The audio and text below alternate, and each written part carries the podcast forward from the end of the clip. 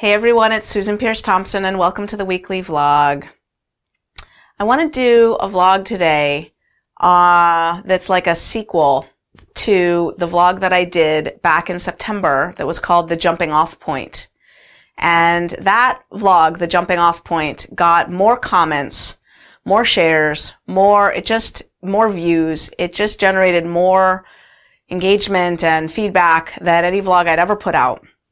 Um, if you saw it, you know what I'm talking about. If you didn't see it, it was um, super emotional and it was about some struggles that I'd been having in my marriage and about a point that I came off came to where I was um, thinking that I was ready to end my marriage, and um, that didn't happen. My husband and I reunited, and I talked about how that relates to the bright line eating journey in terms of reaching a point where you you realize that what you're doing is not working with food and you're ready to jump off into the unknown into some kind of other future. And that's where david and i came to in our marriage where we really um, were ready to jump off the ledge into a more deeply connected, more profoundly fulfilling relationship. And I'm happy to say that, that we've done that and it's, it's awesome. Um, and it's going well. And I just wanted to create a vlog to tell sort of a second chapter of that story. So, um, one of the things that I talked about in that old vlog um, was uh, some of the ways that I had been dissatisfied in my marriage, and I talked about um, feeling like I was asking it for and needing uh, more connection, some verbal um, praise and compliments and things like that. I told this story about how in the past I'd asked him for a compliment and he hadn't given me one. And um, anyway, I think it created the impression in some people that um, my husband is some kind of um, ogre or something. Someone in the in the comments wrote anyway. Not not many people actually. I think a lot of people wrote in saying that they felt really bad for David after hearing that vlog um, because um, yeah, because he's a sweet guy. And I was ready to leave him, which is, um, you know, we we've been happily married for 17 years. So, um, you know, the phrase happily married is interesting, right? It's, uh, as I started off that vlog by saying, my marriage was sort of um, two things. It was on the one hand super happy for 17 years, and on the other hand, there was this strain of dissatisfaction in me that ran through the marriage. What I didn't talk about in that vlog is David's side of that story at all. And you know, I guess that's fine and appropriate. It wasn't um, it wasn't a vlog about presenting both sides of that situation. It was a vlog about something else, but it was noteworthy to me and of course to him that I told a poignant story about a way that he had let me down in the past. And there are poignant stories about ways that I have let him down in the past, and none of that got any airtime. And one of the especial wounds that has existed in our marriage for David is that he has chronically felt discounted, not heard, not seen, not factored in, of lower importance than other things. And I have created that feeling in him over the years, systematically, slowly, not meaning to, but absolutely doing it. And, um, an example of this, it was chronic. An example of this is for my 40th birthday, I decided that I wanted to climb Half Dome. This was another one of my morning meditation uh, visitations. I was in my morning meditation. It was about six months before I was about to turn 40, and it just came to me in my morning meditation, climb Half Dome for your 40th birthday. And I decided I was going to do it, and I talked on the phone with a bunch of friends, and I invited a couple friends to go, and I never talked to David about it. I mean, for a couple days, for a few days. I had invited other people. I never mentioned it to David. He heard about it as I was in the kitchen preparing dinner and talking with a friend and inviting her. And he was sitting in the living room just going, hmm, this is interesting. Sounds like my wife has cooked up an idea. Wonder when she's going to tell me about it. And I didn't for days. And he just kind of hung around going, is she going to invite me? Is she going to ask if she can go because if she goes that means i'm staying home with the kids for however long she's gone like i got to get factored in here at some point. and i started to notice that he was acting grumpy or whatever and i was like hey are you all right and he's like well i hear there's a half dome thing happening and i'm just kind of wondering when you're going to tell me about it and i was like oh right. Okay. Um, and at that point, some time had passed and he was feeling pretty like, yeah, like, uh, left out. Hello. And, um, I sensed the depth of his feeling around that and it made me back up, reassess and realize actually it would be really fun to climb Half Dome with David. And so I invited him and we went and it was wonderful. But that long chunk of time where I didn't even think of him was an example of the systemic ways that I had placed all kinds of things in my life above him and was just not giving him pride of place in my life. And within that context, he who's very much a man's man wasn't feeling psychologically safe to traverse uncharted, uncomfortable psychological waters to learn how to express, you know, emotions, gratitude, appreciation in ways that were foreign to him. Like, like why in that context when he can tell that he's sixth, seventh, eighth on my list of priorities, would he stretch himself to shower me with affection? Um, and so we created over the years this sort of downward spiral where I wasn't giving him pride of place in my life, making him feel very left out and discounted. And within that environment, he wasn't showing up to appreciate me or, or, or, or have deep conversations with me. And because he wasn't showing up to have deep conversations with me, and that's sort of the, the fabric of my life, I was having all my deep conversations elsewhere, which was making me more connected to other people, more um, seeking my fulfillment outside of the marriage, which again put other people, other things in the top spots of my my priorities because that's where I get my my juice is deep connection. And I wasn't getting it in my marriage and I'd asked him for that and he wasn't ponying up. So I was getting it elsewhere. But in that context again downward spiral why would he show up for that when I'm hardly giving him the time of day and leaving the house and, you know, barely telling him where I'm going, you know? So we had created an environment in which we were really skillfully running a household together, raising kids together, but really too distant and not deeply connecting. So there was a lot that I was contributing to that and a lot that he was contributing to that. And after our marriage came to a head around Labor Day last year, in late August and then, and then right around Labor, not last year, this year, a couple months ago, um, after that all came to a head, we had to look at like, how did we get to this jumping off point?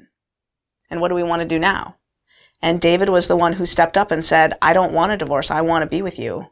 I want to be with you. I want to be with our daughters. I want our family above all else. And I will do whatever it takes. And he has ponied up on that. So now every single night we have a connection ritual that has four components to it. The first thing is we say prayers together. He says a prayer. I say a prayer. The next step is we talk about what went well that day. And this is a very famous gratitude exercise that I've already talked about in this vlog just recently, um, the day before Thanksgiving, about what went well, looking at the good, systematically finding the good. And if we didn't spend all of the day together, we get to hear about some of the things that the other person did that day that went well. Then we appreciate each other. We just look eye to eye and we say things like, I appreciate that you gave the kids a bath tonight. I appreciate that um, you took my car to the shop. I appreciate that sweet kiss you gave me earlier because it was so tender. You know, I appreciate the conversation that we had earlier. I really needed to talk. I appreciate, I appreciate, I appreciate. We just go back and forth until we've exhausted everything we can think about. And then we take out a journal and we write the date and we write, what do I want? Question mark. And we do some visioning work about what we want. Big things, little things, not necessarily material things like um, just what we want in our lives together, just building a future together. What do we want in this world? There's so many choices, options. What do we want? Every night we do that. We have not missed once since Labor Day. I'm not even kidding. So one of the things that was in that vlog of the jumping off point was I was talking about my attraction to other people and how that comes really naturally to me. It always has. Um, I was um, super into. I was boy crazy from a very young age. Super into relationships. Very promiscuous in my teenage years. Of course, if you know my story, you know there was a lot of drugs and alcohol in the mix. That fueled that for sure. Um, but I think it also came naturally to me. I've always been super extroverted, super flirty, super playful, and um, yeah, and promiscuous. And then I got married in a monogamous context, and um, my husband reminded me that um, I think we weren't quite married yet. We were in an airport somewhere. Apparently, we were in the Chicago airport um, or somewhere, and um, and I told him I don't think I'm going to be able to do the, the faithfulness thing. I'm probably going to go on a trip sometime and sleep with somebody. Like, just so you know. Um, I, I can't picture myself really being faithful forever. Um, that's going to be a hard one for me. So, so I told him, like, he had fair warning. Um, man, I was doing my best, right? Just in this monogamous marriage. And what came out this past, um, summer was I think I might be polyamorous. Like, I think I might be wired to not feel fulfilled on the deepest level unless I'm having relationships with multiple people. That's not a popular thing to say publicly, but I'm saying it. Like I, I was really suspecting that that might be true for me. And here I am in this monogamous marriage. So all of these things came out over Labor Day as, you know, I think I might be polyamorous and I don't, not sure that I want to be married to you and I'm deeply unhappy in this relationship and blah, blah, blah. So what David said was, I want to be married to you. Full stop. And polyamory scares me. Let's put that into the future for now because having relationships with other people, if we're not having a good relationship with each other, is a very different thing than if we are. So let's focus on building the foundation for a solid marriage together first. And we'll talk about polyamory on March 1st. Let's put it into the spring. And I said, okay, that makes sense. So we put that conversation off. And we focused on our nightly connection ritual and just loving and being loved. And it's been good. And David would tell me sometimes, is it okay that my secret goal is to be such a good husband that you would never want to be with anyone else? And I was like, yeah, that's okay. that's okay. So we tootled along. I promise I'm going to bring this back to your bright line eating journey. Bear with me. There's a point. So we hired a coach to work with us. We didn't feel like we really needed therapy per se, but we wanted guidance on and like, um, yeah, a witness and a guide, someone to work with us on crafting an awesome marriage. So we hired a coach, amazing coach, and um, and our coach gave us an assignment, which was to give each other each three gifts in the two weeks before we met up with our coach again. David gave me some amazing gifts, really sweet gifts. And um, I was thinking about my gifts to him. And um, I had an idea. And it had been sort of percolating in my soul for a while. And I was, I talked it over with my friends, my support group. People were like, that's a big step. Are you sure? And I was sure. So here's what I did. I went to the mall to that shop that sells, you know, tchotchkes that you can give to people and engrave them, you know, to commemorate occasions or whatever. And um, I bought a little, a little silver box, like just a little memento box, sweet little box. And on the top of the lid, I had engraved the Chinese symbol for together. And inside the box, I put these dried rose petals. Now, let me tell you about these dried rose petals. When we got married, there was a woman in our faith community that went all the way to the Holy Land in Israel and kneeled at the gravesite of the prophet who founded our religion, Baha'u'llah's gravesite. And she put her nose to his grave and she laid roses on his grave, the threshold of his grave.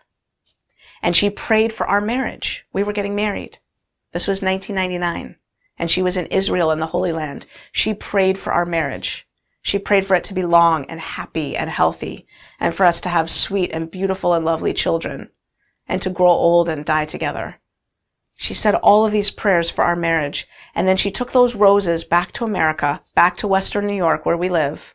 She dried the roses, and then she took the petals, and she put them in an envelope, and she gave them to us on our wedding day. And she said, these roses were in Israel at the Holy Land. I've been praying for your marriage and I give these rose petals to you.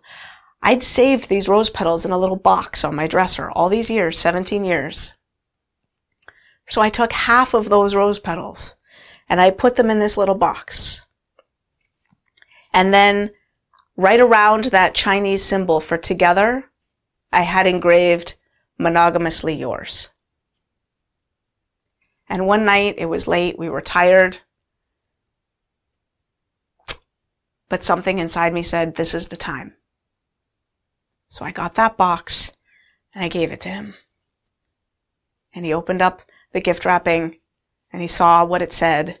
And I told him the story of those rose petals because that was 17 years ago. I had to refresh his memory of where those rose petals came from. They'd been on my dresser all this time. He'd long since forgotten about all that. And he was, he started to cry. And I said, yeah, we'll just do this monogamously. We'll forget about March 1st. We'll forget about polyamory. I'm all in. We'll just invest here.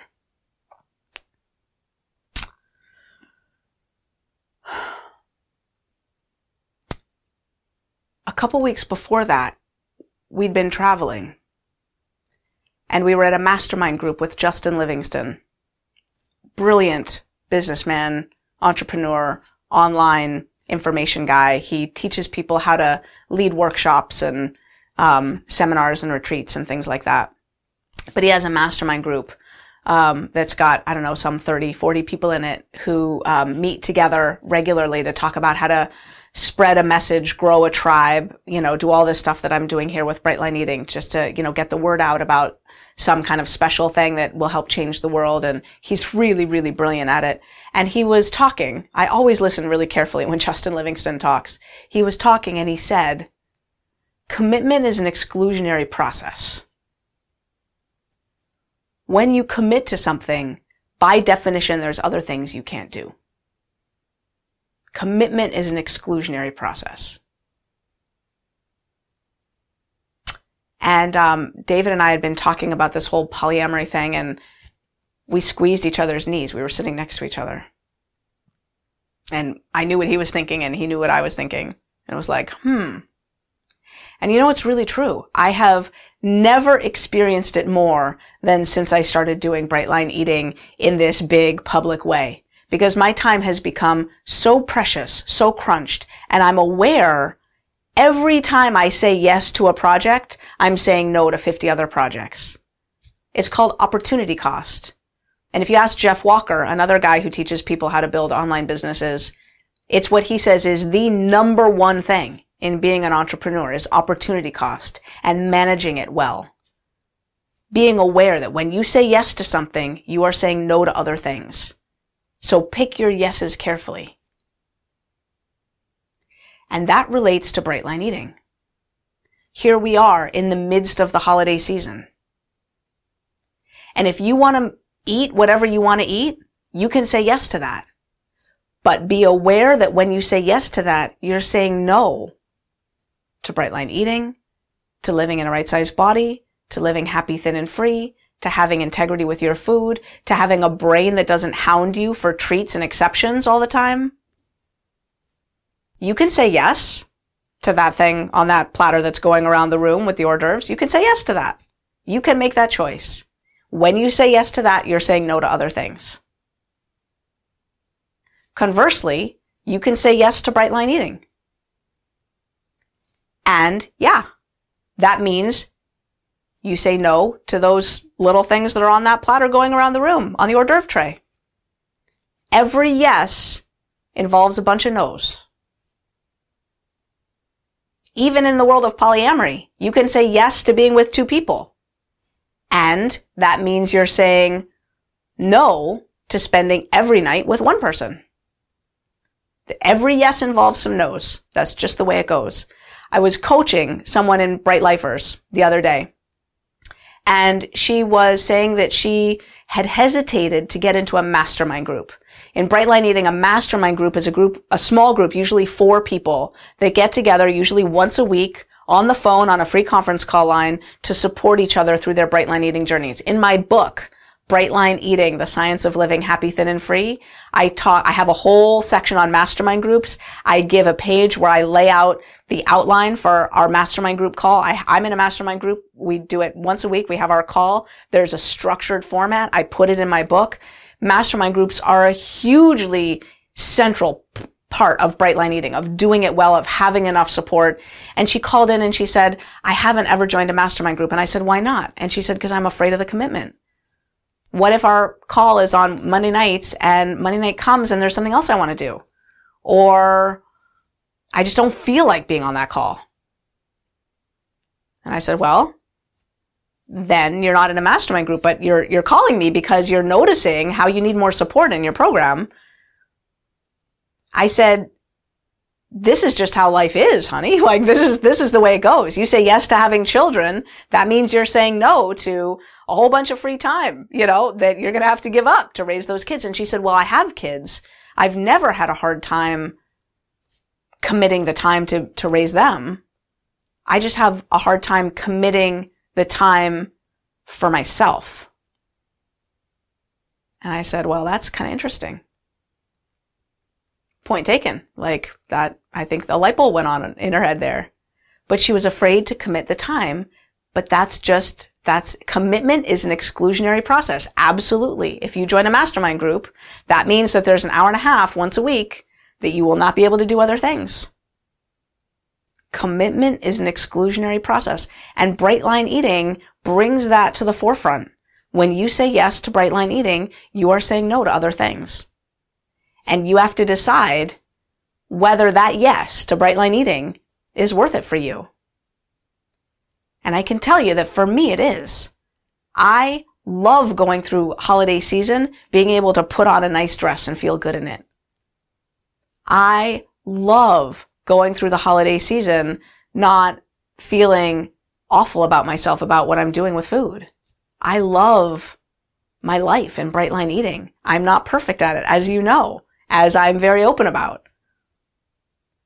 I did some math the other day. I think what I came up with is since I started this in 2003, 96.6% of my days have been perfect, squeaky clean, gorgeous, bright line days. And 3.4% of my days have been not. But I say yes to bright line eating today and I say yes to David Justin Thompson today. And those yeses come with a bunch of other no's. And sometimes those no's are sad. Sometimes we miss other things. You might miss your food, you might need to grieve your food. And I invite you to make space for that grief. Those no's are poignant. There are other people that I'm not going to be with because I'm going to be with David. There are other things I'm not doing because I'm raising my kids. When I say yes to doing the bright line eating business, growing this movement, I have to say no all the time. People want me to explore their products, their supplements, um, partnering with them on this project, that project. I have to say no to all that. I am doing a book launch. My book is coming out in March. We are growing the Brightline Daily Companion, which is going to be the most amazing online platform for connecting people and helping people track and monitor their progress Brightline Eating. It's going to be an online platform extraordinaire with an app on the mobile phone and a, and a desktop version, the whole nine yards. Those yeses require me to say no to almost everything else. My husband, my kids, growing Brightline Eating, doing my own Eating journey, it's like can handle. So I invite you to keep in mind for today that commitment is an exclusionary process.